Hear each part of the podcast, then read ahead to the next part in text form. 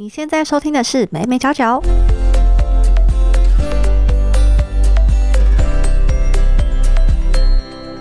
Hello，大家好，这里是美美角角，我是 Hedy。那如果你是第一次收听这个节目的话，我们主要是在分享一些媒体还有行销的议题。那今天的单元呢是没新闻，这个单元会每周为大家整理科技、行销还有媒体相关的时事。那在开始之前呢，跟大家 update 一下，我们上周提到的 VR 设备 Oculus Quest VR 呢，它已经改名叫做 Meta Quest VR 喽。在这边跟大家小小的 update 一下它的名字。那就让我们来看第一则科技的新闻吧。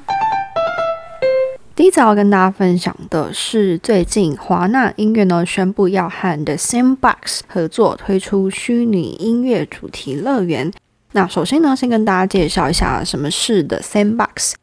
The Sandbox 它中文翻译叫做沙盒，那它是一个去中心化的区块链游戏。那玩家呢可以在 The Sandbox 当中去打造道具、艺术品等等，而且呢这些打造出来的东西都是 NFT。也就是说，所有权都在玩家手上，所以呢，这些在游戏当中的艺术品、道具都可以拿到市场上去进行拍卖。那 The Sandbox 游戏呢，是由以下的三大元素所组成。第一种呢是游戏代币 Sand，那这个游戏代币就是指你在玩这个游戏时必要的代币，可以用来交易啊，或者是质押等等。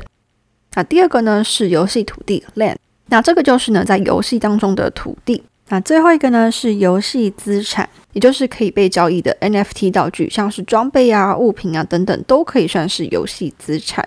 那 The Sandbox 在去年推出了区块链版本之后呢，就开放销售虚拟土地。那许多的大型企业和名人都在 The Sandbox 当中去购买土地，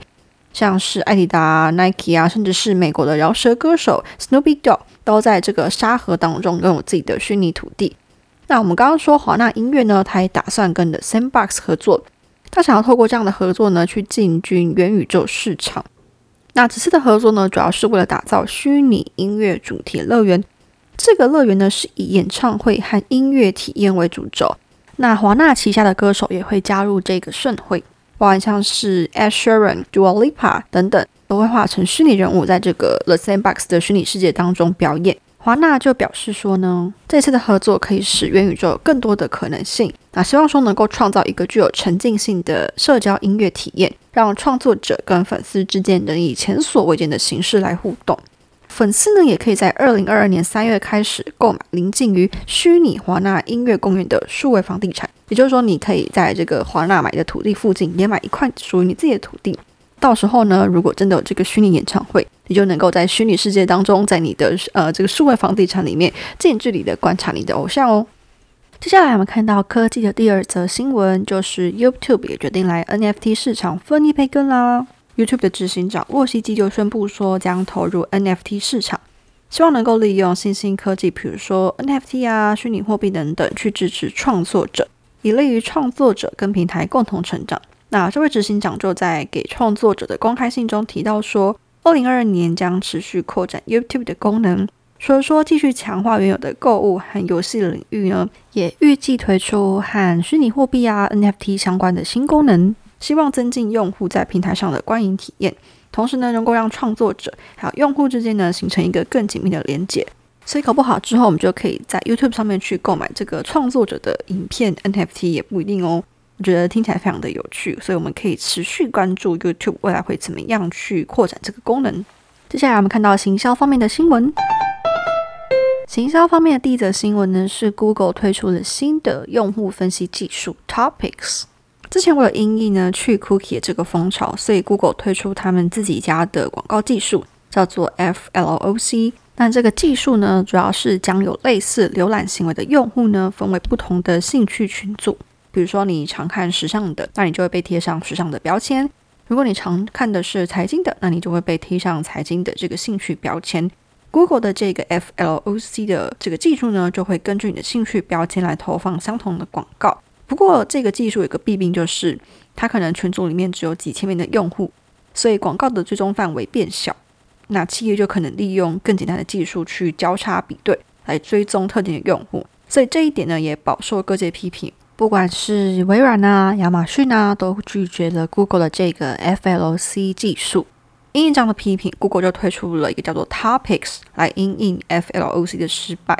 Topics 跟 FLOC 呢，同样都是以兴趣标签来作为分类。这项技术主要是根据用户的浏览历史来推算他当周的喜好，就是只有看他那个礼拜。而且呢，这个记录只会保留三个礼拜，三个礼拜之后呢，这个记录将会删除。这个 Topics 的技术呢，也会重新的计算用户喜好。所以相较于 FLOC 来说呢，它比较模糊。然后不容易追踪，就是不像刚我们说广告主，他可以用不同的技术就可以很快的追踪到用户的这个兴趣，这样的一个新技术，Topics 呢更能保护用户的隐私。那 Google 呢目前也预计以三百种的兴趣标签来作为测试。接下来是行销的第二则新闻，顾客数据公司 Edit 跟数位转型咨询公司 King Plus Carta 呢，他们针对英国还有美国各一千名受访者调查。那他们这个联合研究就显示，疫情使得顾客忠诚度下降，有百分之二十七点四 percent 的美国和英国顾客呢，不再对品牌具有忠诚度。那其中呢，这个研究就发现说，电商领域只有百分之六的受访者声称仍然对部分品牌忠诚，甚至呢，比这个金融业者的百分之九，跟实体食品饮料零售业者二十一点五 percent 还要低。那研究中也发现说，奖励是最能够使顾客去注册并成为品牌会员的机制。我们常常在说，想要去维持品牌的顾客忠诚度，就必须让他们加入会员，以得到顾客样态的第一手资料。所以这也是为什么现在很多的店家都会要求你加入会员，就是希望能够去获得顾客的第一手资料。在这个研究里面呢，百分之四十三的受访者就表示说，像是折扣码、优惠券等等优惠机制呢，能够激励他们按下注册钮成为会员。也就是说，如果品牌想要去获得顾客第一手资料，发放小奖励或许是一个不错的选择。好，另外呢，百分之二十五的受访者对于独家限量产品跟首次购买特别有兴趣，其中呢又是以 Z 世代最为显著，也就是在九零年代末至二零一零年代前期出生的人。针对这个受众群体呢，品牌方要去注意首次购物体验的设计，就是说不要让他在第一次买的时候就有不好的心情、不好的感受产生。那另外呢，也要注重自家的产品或是服务有什么样的一个特别性，可以有立即去吸引到受众。那这个顾客数据公司 Edit 联合常务董事 Rob McGowan 也表示说呢，品牌不应该将客户的购买习惯视作对品牌的忠诚。也就是说，他们可能只是习惯了你这边买，他可能没有其他的选择，他才会想要来你这边购买消费，不代表他对你这个品牌是认可的。所以呢，品牌不可以一昧的去依赖顾客忠诚度，应该要去注重品牌还有顾客之间的每一次互动，也就是注重顾客的消费历程，比如说他从点选到决定到购买这些历程有什么样的一个不同，有什么样的一个细节。如此一来呢，才能够使顾客真的去留下来，然后去消费，甚至呢带来更多的新顾客。接下来我们看到的是媒体方面的新闻。第一则我们来关心的是数位通讯传播法仍然没有提出草案。国家通讯传播委员会 NCC 呢，本来预计要在农历年前提出数位通讯传播法草案，不过呢还没有提出。那发言人就表示说，希望使草案的条文更为周延。而且呢，NCC 的组织法当中新增的网际网络治理分工业务还没有确定，所以数通法草案呢就必须要延档。那未来呢也将召开说明会与公听会，聆听各方的意见。预计今年的六月到七月才可能把这个数通法送交给行政院审议。那现在跟大家介绍一下这个法是什么。这个法呢主要参考的是欧盟的数位服务法，希望呢以网际网络治理为核心精神。目的是希望透过这个法来去维护网络的言论自由，跟促进资讯的自由流通。那所谓的网际网络治理，指的是由政府、民间跟社群共同来参与制定，强调的是多方利害关系人的多元、自由以及平等，并且最重要的是要达到自律。那此次的纳管对象呢，包含五大类的服务业者，第一个是连线服务，比如说宽频业者。第二个是快速存取服务，比如说电信业者；第三个呢是线上平台服务提供者，比如说 YouTube 啊、T Car、各大网拍等等；第四个呢是资讯储存服务，比如说伺服器业者；以及最后一个是指定线上平台服务提供者。这个指的是它同时是以上的四种其中之一，但是呢，它具有一定的影响力。那所谓的影响力这个标准，目前还在演绎当中。那这个法主要是希望说，这五大的服务业者需要具备，比如说法院资讯限制、透明资讯揭露等等义务。不过呢，国民党团提出复议，他认为说，这个诉通法纳管跨国大型网络平台业者，可能会侵害言论自由。所以呢，目前的草案呢还未生效，仍然在演绎当中。